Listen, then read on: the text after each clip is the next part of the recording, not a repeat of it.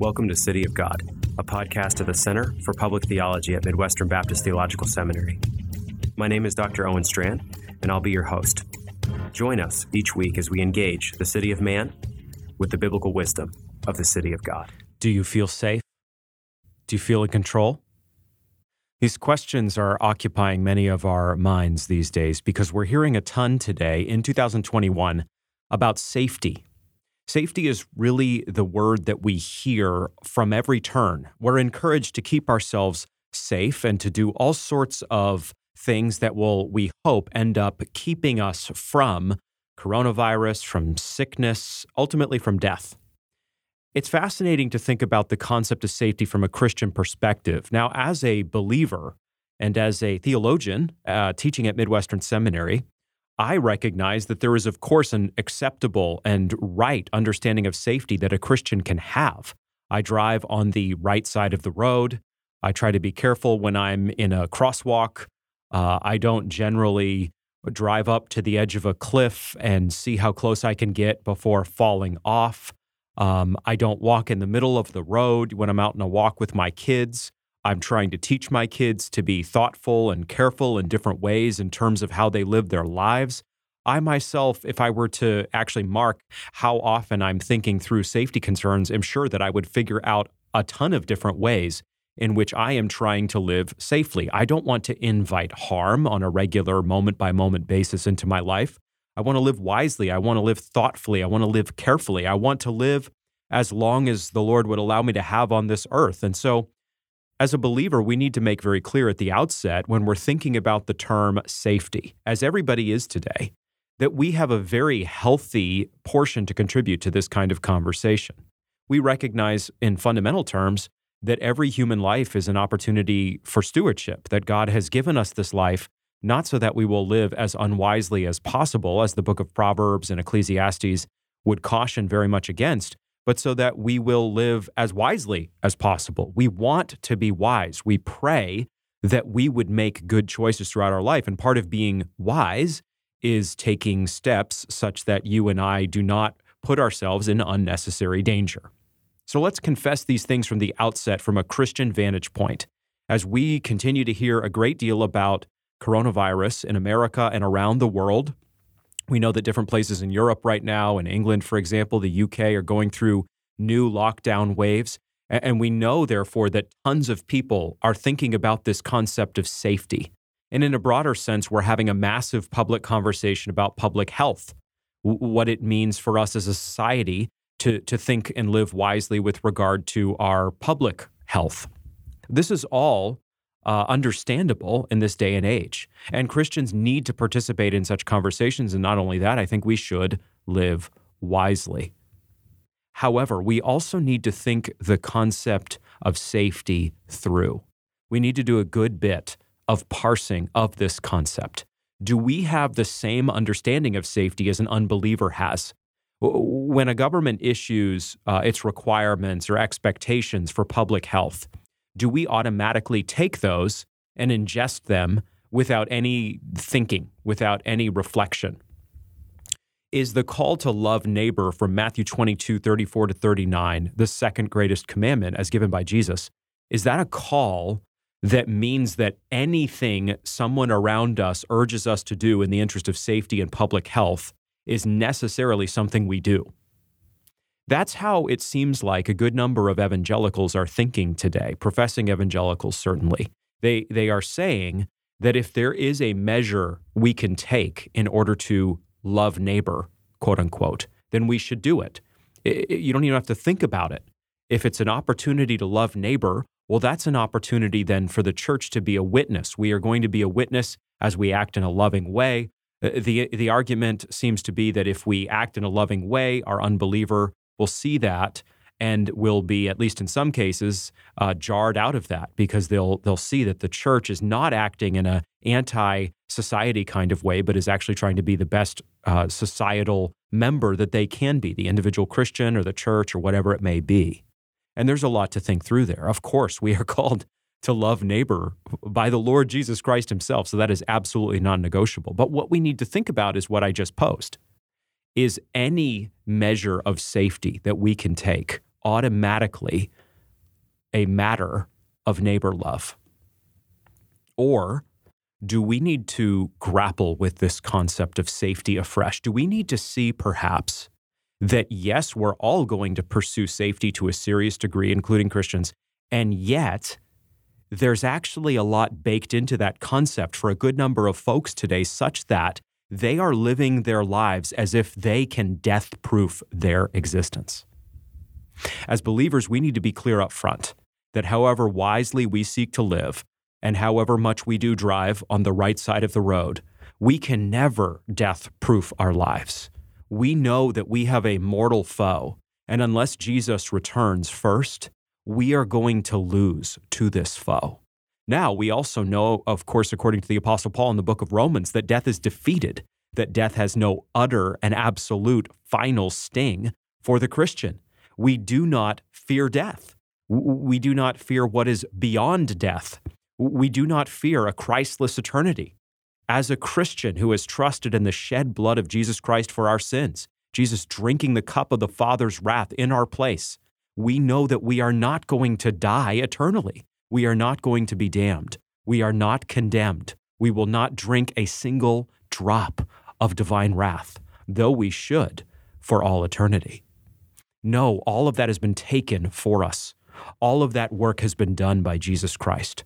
There's truly nothing more to do. There is no more condemnation for us. As a believer, not by our own works, but by the finished work of Jesus Christ and saving faith in it given us by God, we are utterly uncondemnable. No one can give us that ultimate status of condemned. No one can affix ultimate condemnation to us. It is an impossibility because of God's action in our world. We, of course, can do something evil, we can sin and have a temporal verdict of condemned in a court of law, for example. But no one can change our status in the courtroom of God from righteous in Jesus Christ by saving faith to unrighteous. No one can ever do that. There is nothing anyone can ever say about you that will ultimately condemn you in terms of your status in the courtroom of God. So, all of this is true about us as believers. And all of this means that though we have the foe of earthly death, though our body is going to go into the ground at some point, it is certain unless Jesus Christ returns and takes us to be with himself. We are going to die, but even as we are going to die, uh, this reality that terrifies the natural man, people all around us, just as we were terrified before we came to Christ, I'm sure many of us in different forms, so we do not fear death. So death is coming for us, first truth, but we don't ultimately fear it. We don't fear it, second truth, because we are found in Jesus Christ, because we are justified, because we are washed, because we will be glorified by God.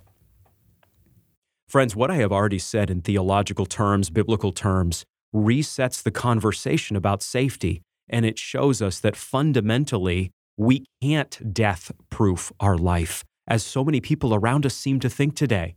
You need to understand that we're in a fallen world that is populated to a very great measure by unredeemed sinners who think in unredeemed terms and structure their lives eh, eh, in a, in a godless way. They may say they follow the Lord, but ultimately no one follows the Lord who is not redeemed, who is not born again, who is not a true believer. And so the way that the unbeliever lives is always going to be an unbelieving way.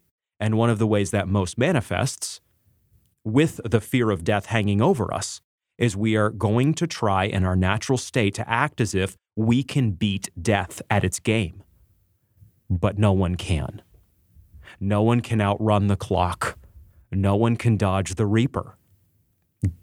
Death is always going to get its target and death has a bead on every human person, and no one can escape it. There is no court to appeal to that will take away our death sentence. There is no pill you can take that will undeathify you. There is no positive affirmation you can receive that will solve this problem that looms and lur- lurks. There's nothing you can do in natural human terms about death. but people all around us think they can. And what we're witnessing today in 2021 in America and across the world are societies and cultures that are gripped by the fear of death and seized by the idea that if we just do enough measures, we can overcome this condition. You've already heard me say that we should live wisely. We should definitely have a testimony to the world by the way we approach death.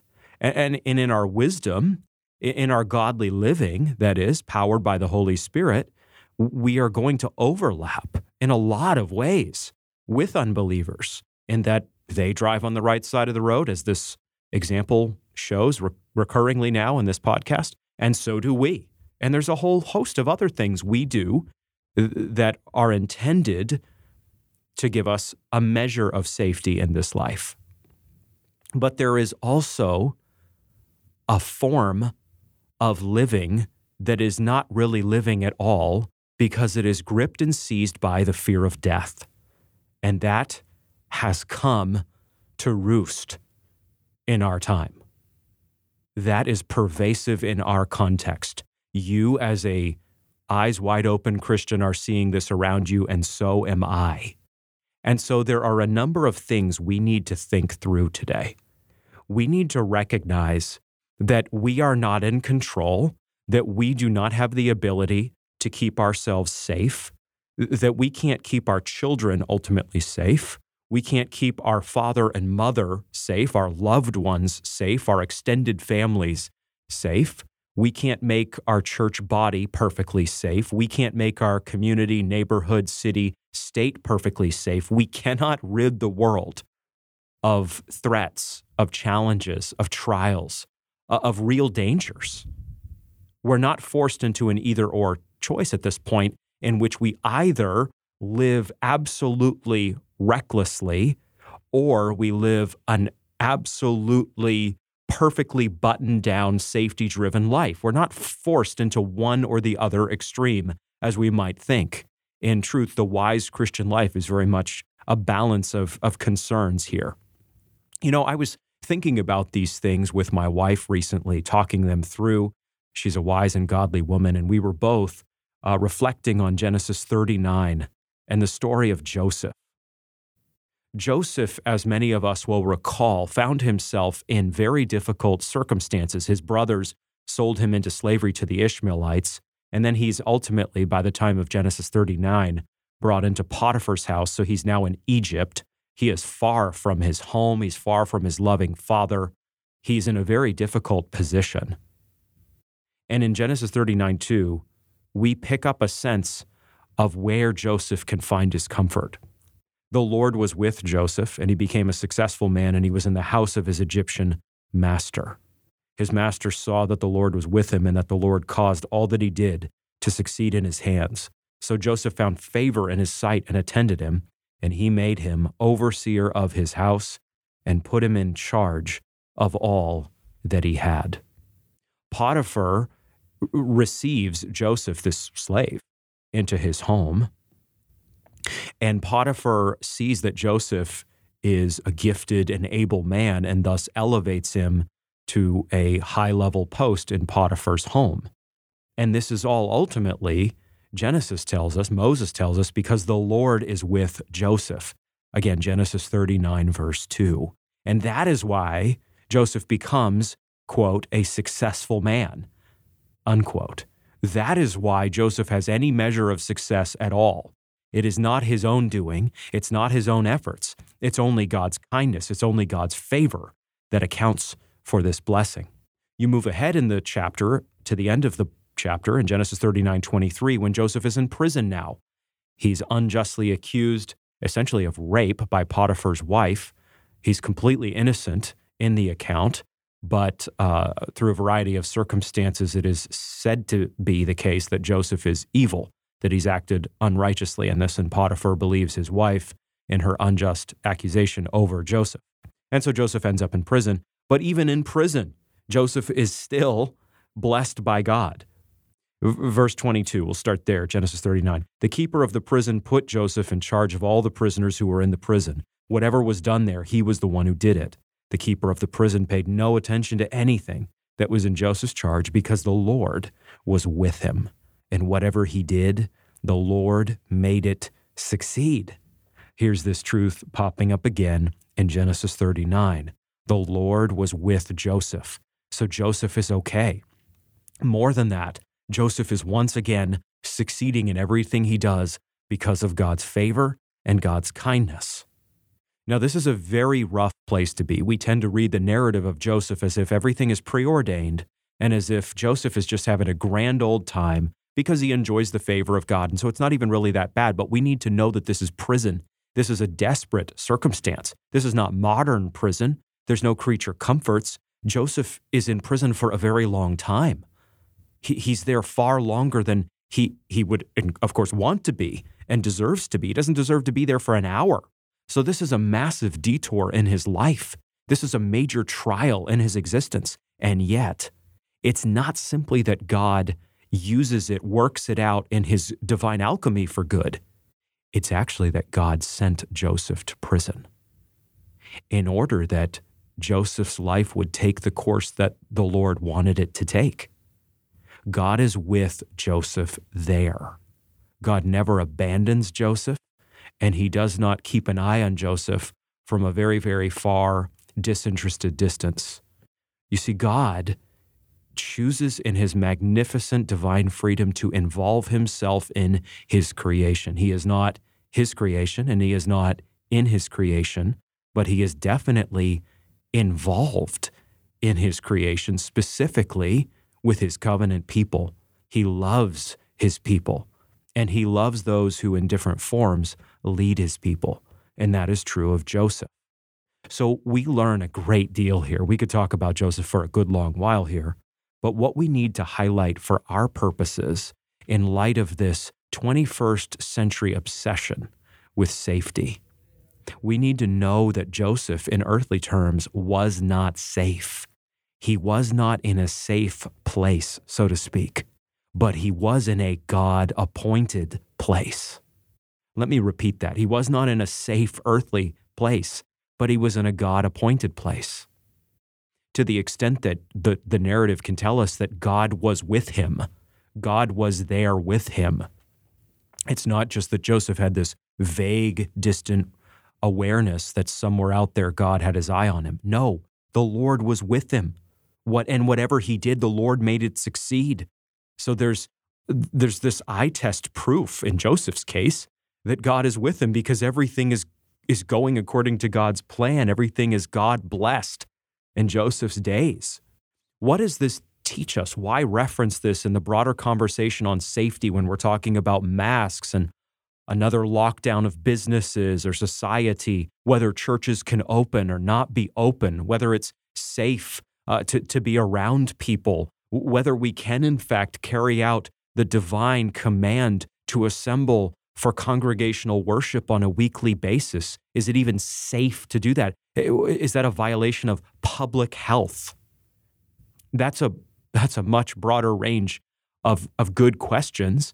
I've tackled them before to, to different degrees on this humble little podcast. I'm sure I will again but I don't want to go directly at those matters on this particular episode. What I want to do is reframe things for us just a little bit in just a basic biblical sense and say that it's not possible for us to make our lives safe.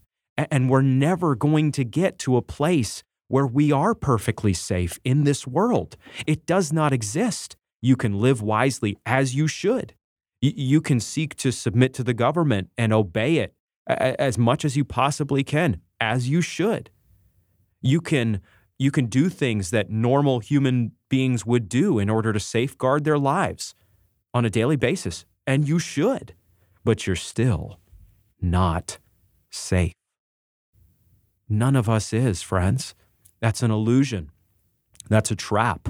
That's a lure that Satan dangles in front of us and uses to lead us away from God you'd think, no, no, no, no, Strachan, you don't understand. In past days, there were these major challenges to the gospel, these ideological foes and threats to true Christianity. But a lot of those have gone away in our time, or at least we know what they are. when we're talking about the lockdown and the pandemic and these kind of issues, we're not talking about ideological matters. We're just talking about safety. We're just talking about health. We're just talking about how we can love our neighbor. Again, there's overlap between these categories uh, for the Christian and for the world. Uh, we are seeking to be safe to some degree. All of us are. But we are not blind to the reality that Satan will use anything to draw us away from God. Satan will use anything he can to blind the eyes of unbelievers such that they do not come to the recognition that they are a hell-bound sinner and they do not end up trusting Jesus Christ as the exclusive Savior and way back to God. Satan will do anything he can to rig society so that the awareness and recognition of those two basic truths of the human condition is never reached by as many people as he possibly can blind. That is his goal. And Satan will do everything he can to lure the church away from the truth and to get us to make hash of our testimony or not tell the whole truth or not be the bold church that we are called to be. On and on it goes. So just because a matter is couched under the rubric and banner of health or safety does not mean that is a neutral issue for the church. That means we need to think about it very carefully. And we need to say, and we need to know every day we live, even as we are seeking wisdom and trying to practice it to a very serious degree, that earthly safety is a lie, that you cannot death proof your life, and that much of what people around us are chasing is a mirage. And friends, there is freedom when you can admit these things. There is liberation when you will square with the fact that you are going to die. And that's not a morbid realization. It's actually morbid not to come to terms with that because you're sidestepping the truth. And that's the way to actually fall prey to morbidity and really, at the end of the day, illogic and insanity. But we need to know this as well. If safety is an illusion, and that then means that the world can feel scary, the truth is that we have no idea what God is doing at any given moment. We don't know what God is bringing to pass in the midst of chaos and, and danger, and to an extent, real danger all around us people are dying from coronavirus. People are dying, of course, from a whole host of problems and conditions today, just as they have been ever since the real historical fall of a real historical Adam. So let's let's not make any mistake about this. There is chaos all around us. There is suffering all around us. There is pain all around us. It can look to us like, in our context, we've lost the thread and we have lost the ability to carve out some meaningful redemption of this given cultural and societal moment for God. But it's not true. And this is where we thread back in Joseph. Joseph, I'm sure, thought some version of that when he was trapped in a prison in Egypt, far from his family, far from the lofty destiny he dreamed about when he was a young man. I am certain that he faced challenges to believe that God loved him and God was caring for him and God was with him. And not just that God would, was with him in the prison, but God would be with him and would lead him to something good in the future. Do you not feel discouraged today? Do you not feel like things have gotten to such a low point where you are that, that there may well be no possibility of redeeming your given situation going forward? I think a lot of Christians feel that today. I think a lot of us are battling discouragement, even to the point of despair, in a profound form. More for at least a good number of us than we ever have before. I said this last week on the podcast, but right now, the darkness can feel unrelenting. And I don't think all of that feeling is a mirage. I think actually things have changed in our time. I think there are sinister movements afoot in the body politic in America, in other countries. I think much is shaking out right now, and I'm certain from Scripture that the days are evil. But here's the deal it was when Joseph was in prison that he was being prepared for the uppermost echelons of the Egyptian government, third in charge in Egypt. God was readying him for that. God would soon not only get Joseph out of prison, but launch him from prison, eject him from prison, propel him from prison when Pharaoh had his weird dreams and none of the so called wise men and magicians and soothsayers could interpret them. Joseph would be called up in a physical sense, and he would be the only one in the kingdom who could tell Pharaoh a true interpretation of those dreams. And on the spot, Pharaoh would grant him unprecedented favor, access, and power. And then Joseph would be used to save his family. And not just to save his family, but in doing so, to establish the 12 tribes of Israel. Could Joseph ever have mapped out the plan for his life that God executed if he even tried? He couldn't have. He couldn't have done it. And friend, you can't map out what God is going to do with your life, even if you tried, even if you sat down for the next month and didn't go to work and didn't pay any attention to your kids, uh, didn't didn't do anything except sit there with a whiteboard or your iPad or whatever it may be, maybe a candle lit, maybe some coffee brewing, maybe some soft uh, Spotify uh, music in the background, looking out potentially at a tree, something happy like that. If you gave your uttermost efforts to figure out how your life is going to be used for God's glory going ahead, you couldn't come to within one millionth of what God is actually going to do. You don't know. I don't know. I repeat myself. We have, in technical terms, no idea what God is doing at any given moment. But we know this God is up to something. We know this God is going to execute a grand work for his glory. We know that he is building his kingdom. We know that he's growing his church. We know that he's going to use faithful, sold out Christians who love sound doctrine and do not care what the world thinks about them, but take up their cross daily and follow King Jesus wherever he calls them to go. We know God will bless that. So take that to the bank with you. And all of this means, thirdly, that we know this as well. This is really baked into what I just said. We know that God is wiser than us. and it's not that he's edging us out at a photo finish at the line, it's that we are not wise fundamentally, and God is perfectly wise. God is wiser than you. God has perfect wisdom in how to plan your life. God knows exactly where you should go. God knows exactly what trials should be appointed for you.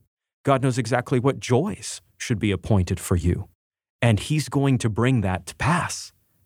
It's not just that He can create a great, really sharp looking 100 page prospectus for you with color and print it out and lay it on your desk and suggest some ways you could go. It's that he knows what is best and he's going to do it. He's going to execute that plan. And, and you should take real heart from that reality. An all wise God is up to something. But fourth, remember this as well God's plan isn't for the faint of heart. So buckle up. It's not for the faint of heart. You get this sense from Joseph, as I've been talking about, if you if you go through the Old Testament range across it and think about different followers of God and what it means for them to follow God, you will know that that is no dry and dull reality. If you go to the New Testament, you know that Jesus is crucified for for sin. If you think about the apostles, you know that 11 of the 12 of them are martyred. So God's plan is not a dull plan and it's it's not a costless plan. It is the exact opposite. It is a costly plan. As Steve Lawson has said, it will cost you everything. It will take everything you have now and then in earthly terms. So buckle up, be ready. don't have a naive understanding of the kingdom of God and the way God leads his chosen people. It is at one and the same time true that God never abandons you. It is true that we have perfect peace, 1 Peter 5, in God. It is true that God has promised, promised to bring us home. It is true that we are never alone. It is true that we are always indwelt by the Spirit as Christians. All these things are true.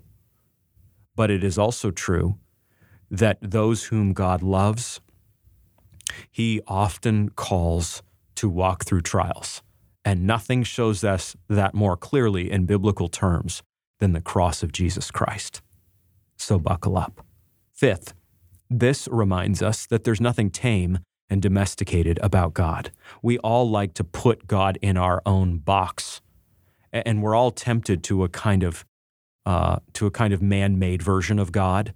Uh, some are tempted to believe in a God who is totally immanent, just like them, basically their best friend or their grandfather or something like this. Some are tempted to a super far off God who is basically completely untouched by anything in the world God has chosen to make.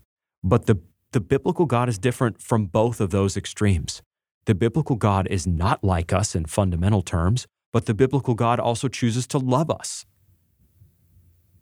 So we need to remember that God does not proceed according to our natural intuitions and desires. God does as God sees fit. Praise God, we have the Bible that enables us to know God and to know His will, to know His mind as He desires us to know it, as He has disclosed it.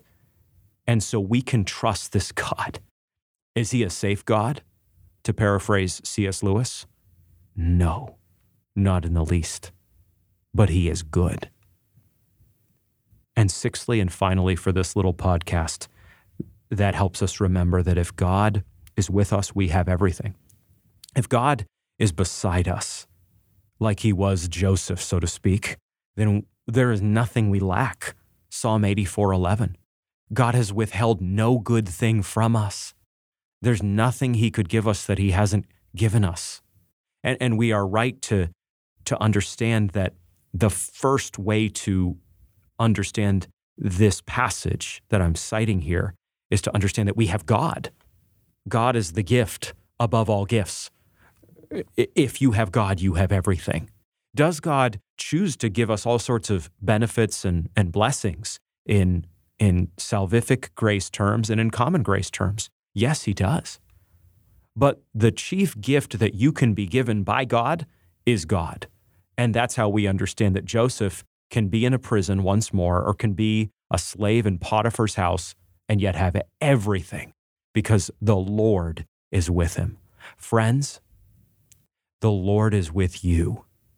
If you know Jesus Christ as your Savior, you know Emmanuel, God with us. We just celebrated this in the Christmas season just a little bit ago. Jesus is with us. We are indwelt by the Holy Spirit. We have no reason to fear the world.